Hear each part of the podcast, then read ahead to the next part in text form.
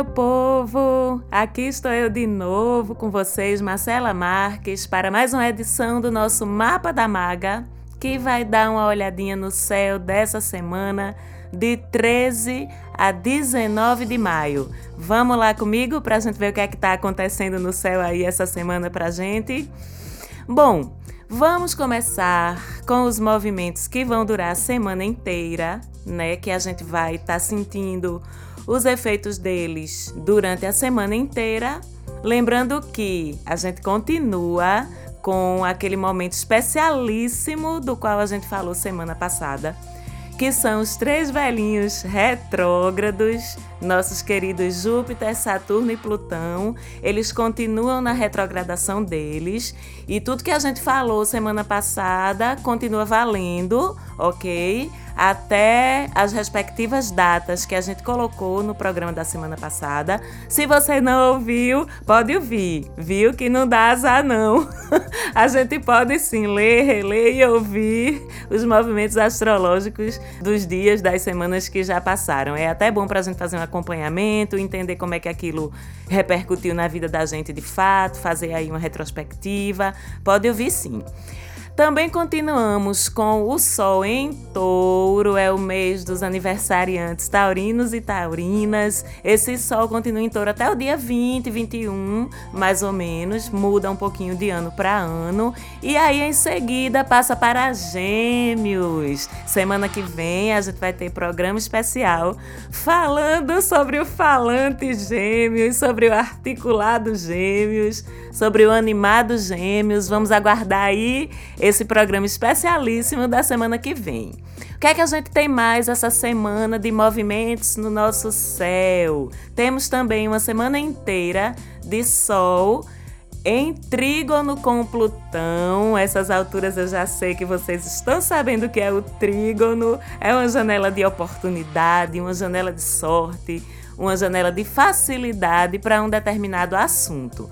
E quando o Sol faz trígono com Plutão, essa oportunidade, essa facilidade é de iluminar nossos medos, iluminar nossas sombras. Ave Maria, Marcela, para que, que eu quero iluminar meu medo? Para que, que eu quero iluminar minha sombra? Para quê? Para curar. Semana passada a gente já estava falando desses processos de cura relacionados com as retrogradações desses planetas, Plutão incluso.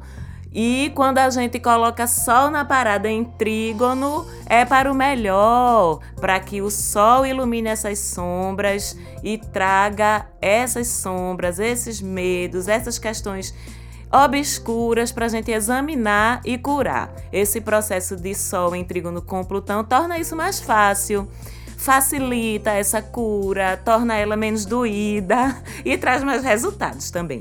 Então vamos aproveitar Vamos nos examinar, vamos ver o que é que a gente precisa resolver. É trauma, bebê. São bloqueiozinhos, coisinhas que a gente não consegue superar, coisinhas que a gente não consegue encarar. São o quê? São crenças limitantes, são autossabotagens. Vai estar tá tudo isso muito mais claro com esse aspecto do Sol com Plutão para a gente conseguir enxergar, porque às vezes não é tão fácil a gente enxergar o que é que está passando dentro da gente, mas esse aspecto facilita isso, vai tornar mais claro para você com a força desse trígono.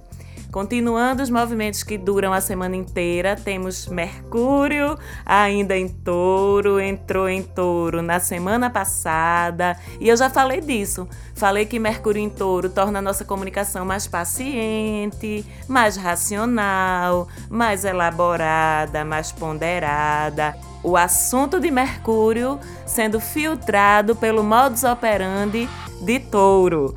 Então a gente fica com essa comunicação mais a moda taurina. E repetindo, se vocês quiserem lembrar um pouquinho como é a moda taurina, também tem programa especial do mapa que já foi ao ar, falando especificamente sobre o signo de touro. Mas resumindo, é isso. É mais ponderação na nossa comunicação, é uma fala mais cuidadosa, mais pensada. E fora isso, Mercúrio ainda também passa a semana em conjunção com o Sol.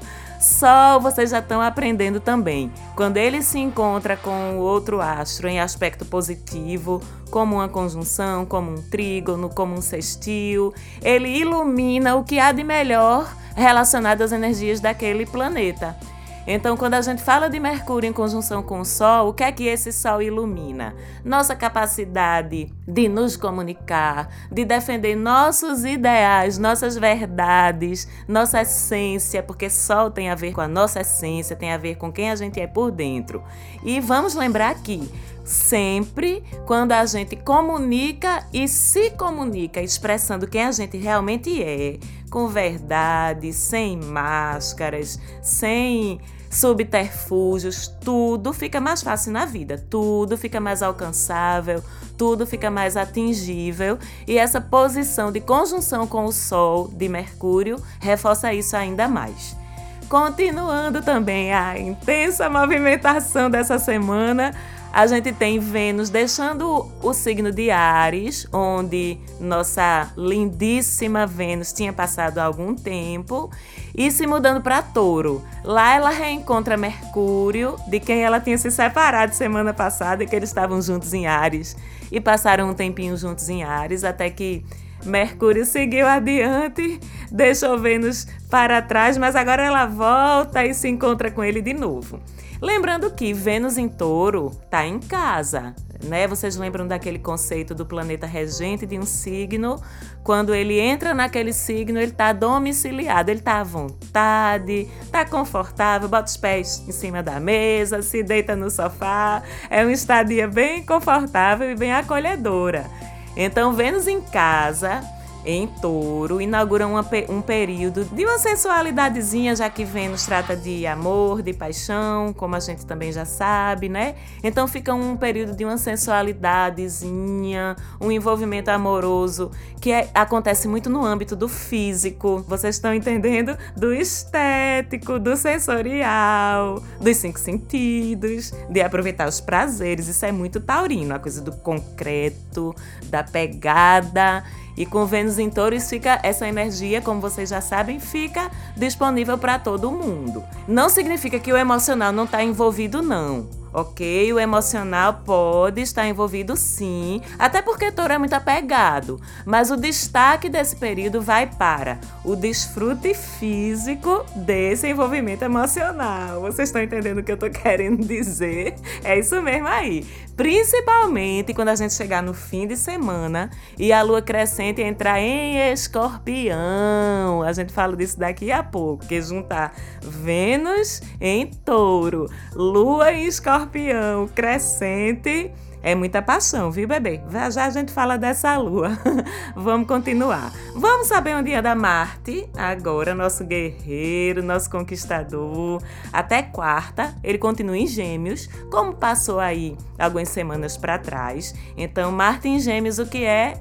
É o reino da conquista, do perseguir e alcançar nossos objetivos pela fala, pela conversa, pela argumentação.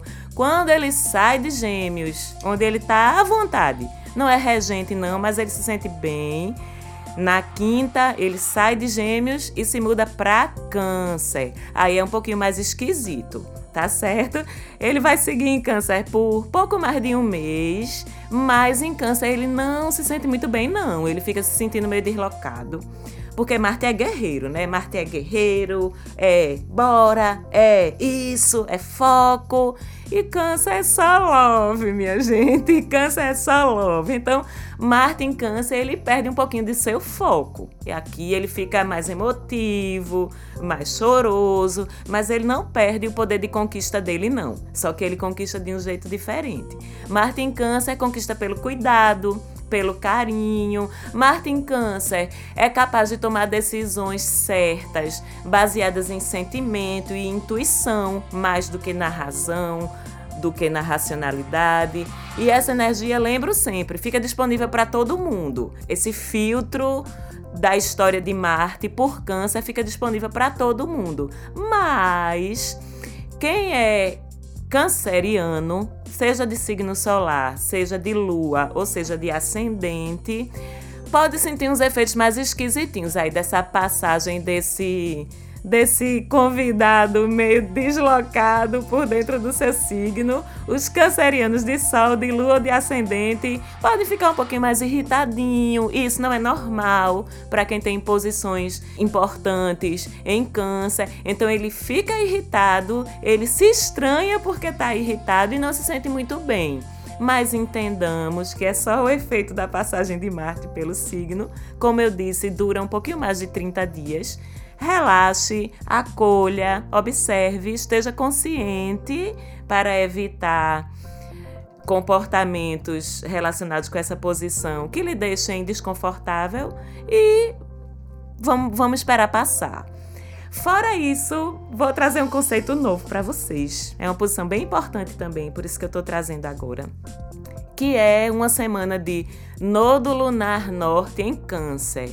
Marcela, o que é isso? Nodo Lunar Norte? Tu nunca tinha falado nisso, não? Ai, meu Deus do céu, socorro, é muita coisa. Calma, bebê, é porque eu não quero endoidar você com tantos conceitos. A gente vai devagarzinho introduzindo os conceitos novos na hora que for importante falar quando esses conceitos estiverem relacionados com algum movimento mais, mais importante, mais significativo do céu. O nodo lunar norte é um ponto geométrico, tá certo? Não é um astro, é um ponto geométrico calculado a partir das posições de determinados astros, que ele fala de experiências de aprendizado e evolução que a gente tem que cumprir nessa vida. Alguns astrólogos dizem que ele até assinala, aponta experiências que a gente precisa passar para resgate kármico. Vai aí da crença de cada um. E que são experiências que estão mais propensas a acontecer num determinado momento. E o nódulo na norte em câncer, bem dentro de uma semana onde a gente tá acabando de sair de um dia das mães, a gente tá no mês de maio, que é um mês que tem uma energia feminina super importante, é o mês de Maria, é o mês das mães, é o mês das flores. Então esse nódulo na norte em câncer, ele traz uma semana bem valiosa para exercícios de aprendizado relacionados com família e principalmente com mãe, tá certo? Já que a lua fala muito de maternagem e de maternidade. Então, aprendizados relacionados com família, com passado, com memórias, está tudo bem relacionado com esse nódulo lunar norte em câncer, que é bem sintomático no sentido das experiências de nutrição, de aconchego, de conforto emocional, que são experiências muito tradicionalmente ligadas à presença do feminino, da figura materna e do núcleo familiar nas vidas da gente. Então vocês vejam o que é que tem de aprendizado e de exercício sobre esses assuntos que vão se apresentar para você essa semana e acolha. É um momento propício para experiências ligadas a núcleo familiar. Vamos trazer outro conceitozinho novo importante também aqui, que é o conceito de Kiron. Marcela, isso também é novidade. Explica aí que danado é isso. Calma, vou explicar. Vamos lá. A gente começa dizendo o quê? Quiron está em Ares e em quadratura. Vocês lembram que quadratura já é um aspecto um pouquinho mais tenso, né? Quadratura com Marte que já é arengueiro por vida, quando entra em quadratura, aí, meu Deus do céu, fica um pouquinho puxado. Mas vamos entender o que é. Quiron é um asteroide que orbita o sistema solar, tá certo? Não é um planeta, é um asteroide, mas que também é levado em consideração na astrologia e que ele é associado simbolicamente ao centauro Quiron, um mito grego que tinha uma ferida que não curava nunca. Então esse Quiron na astrologia ele representa aquele dodóizinho emocional crônico na gente, sabe? Aquela questão que por mais que a gente tente superar, é difícil, vive incomodando. E quando esse Quiron acontece em Áries, ele fala de feridas relacionadas com autoestima, com falta de iniciativa, com falta de energia para fazer as coisas, para começar, para recomeçar do zero quando a gente precisar. Por conta dessa quadratura de Marte com Quiron, esses probleminhas vão estar ativados mais um pouquinho essa semana. E essa quadratura com Marte é engraçada, porque deixa a gente num conflito danado. Quiron puxa para insegurança, para falta de ânimo, para falta de motivação, para fazer as coisas mais para curar, tá certo? E Marte, que começa a semana em Gêmeos e termina em Câncer, puxa pra bora, bora, bora, bora, bora, bora, bora fazer, bora falar, bora circular. É um conflito chatinho. Mas a gente tem uma saída estratégica interessante para adotar, que é a saída da lunação que estamos vivendo, que começou em touro. Então é faça, porque você está sendo chamado para fazer por Marte. Mas faça com paciência, com calma, se respeitando para poder alinhar as duas energias que estão conflitantes. E se tiver difícil, a autoconfiança, a segurança nesse momento, bora no tranco mesmo, tá certo, bebê? Não é para isso que a gente tá aqui, para informar vocês, para preparar vocês para o que está acontecendo, para que vocês conscientemente assumam atitudes positivas diante dessas energias do céu. Então, bora sim, bora.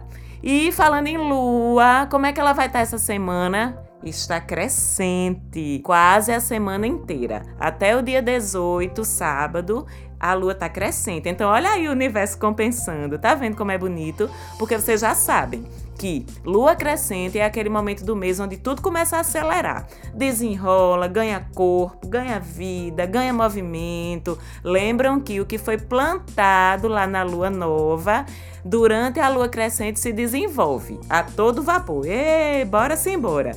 E a lua começa a semana crescendo em Virgem. Eita, menino, é um período massa, viu, para organizar as coisas. Vamos ativar nossa mania de organização, nossa mania de limpeza, que isso é com virgem mesmo. Vamos organizar gaveta, casa, armário, tudo que é relacionado com organização, com método, com disciplina, fica favorecido por essa lua crescente em Virgem. O que é que é favorecido também? Dá uma força em atitudes novas ligadas à saúde, ao bem-estar físico, é um período que a gente fica mais propenso e mais motivado para adotar hábitos mais saudáveis, alimentação, atividade física e também para conferir e arrumar papel, documento, conta, todo aquele negócio chato que a gente precisa reunir uma tonelada de animação para conseguir pegar naquilo. É um ótimo momento esse comecinho de semana segunda e terça, mais ou menos, para pegar nisso, porque a lua crescente em Virgem ajuda. Quando for na quarta, dia 15, ela já está em Libra, ainda crescente. Aí a gente segue para um período massa para quê agora? Conciliações, acordos, decisões corretas, equilibradas, justas, para também estreitar e aprofundar laços afetivos, quem quer, e para iniciativas relacionadas à estética, beleza, autoestima. Olha aí como o universo vai alinhando. Tá vendo só? Então, essa energia da lua crescente em Libra, ela fica disponível para a gente na quarta e na quinta. Quando for na sexta, mesmo no comecinho do fim de semana, a gente tem a lua crescente em escorpião, ei! onde cresce o quê? Os desejos, os mergulhos na alma, na sua e na dos outros também, viu? Cresce a necessidade de aprofundar as coisas, aprofundar. Lembrando que a gente já está com Vênus em touro, então é uma lua joia para o fim de semana. Ela segue sexta e sábado, por quê? Porque traz muito desejo, muita sede de envolvimento, só traz também um pouquinho de tendência ao drama, a gente tende a exagerar isso. Então vamos botar o pé no freio, aproveitar a melhor parte dessa lua e tentar controlar os efeitos colaterais que vem com ela. No domingo ela já entra em Sagitário, crescente, e aí o que é que cresce? Nossa vontade e também as oportunidades de ampliar limites, de ampliar nossa sabedoria, nossa cultura, nosso conhecimento. Quem for viajar nesse período também, principalmente viagens longas ou viagens para lugares distantes, essas viagens também estão bem favorecidas, vão ser bem importantes para o crescimento de vocês se estão acontecendo agora. Mas o que é que cresce também? Tendência a exagerar, tendência a excesso, tendência a se sentir insatisfeito, já que a energia sagitariana é muito dessa vontade de estar sempre envolvido com coisas novas, com novidades. Então isso cresce com a lua crescente. Já sabemos que modulamos, não é? Para tirar o melhor e amortecer o mais desafiador desse momento. E para a gente terminar, vamos falar dos nossos queridíssimos aspectos, nossas quadraturas, nossas oposições, nossos trígonos, nossa dancinha energética aí no céu. Temos alguns aspectos importantes essa semana. Mercúrio em Sol em conjunção a semana toda, que eu já falei lá no comecinho do programa. Marte em Vênus em sextil, que é um sextil lindo porque une amor de Vênus e desejo de Marte, coração de Vênus e corpo de Marte, favorece a manifestação emocional de uma atração física ou vice-versa. Vocês estão entendendo? Você pode estar envolvido emocionalmente, esse sextil faz com que aconteça com mais facilidade o envolvimento físico para o envolvimento emocional que já existe, ou vice-versa. Se você está envolvido fisicamente aí num rolinho quente com alguém, é possível que as manifestações de emoção que estavam escondidas ou que não estavam acontecendo sejam favorecidas com esse aspecto de sextil. A gente tem também Mercúrio e Saturno em trígono, que favorece os resultados compensadores dos nossos esforços de comunicação, diálogo, negociação e favorece também iniciativas, empreendimentos, projetos e pessoas que trabalham com comunicação, ensino, telecomunicações. Então, meus queridíssimos e meus amigos que são publicitários ou publicitárias, jornalistas, professores, estão todos super favorecidos por esse aspecto de Mercúrio com Saturno em trígono. Vamos aproveitar que está uma semana massa para a gente desenvolver, aprimorar e conseguir sucessos nos, nos nossos projetos relacionados com comunicação. E para terminar, eu quero mandar um beijo para minha filha mais nova, Teresa, Taurininha, já falei dela aqui, com ascendente escorpião, lua em câncer, igual a mamãe, que faz aniversário no sábado, dia 18 de maio, em plena lua crescente escorpião. Então, um beijo, meu amor. Mamãe te ama. Quero agradecer de novo a Falante Áudio pelo apoio na gravação. Convidar vocês para dar uma olhadinha lá no Instagram da gente, o arroba Mapa da Maga, onde a gente sempre joga umas dicasinhas durante a semana e também avisa quando tem programa novo no ar. Agradecer mais uma vez o carinho. Um beijão e até o próximo programa.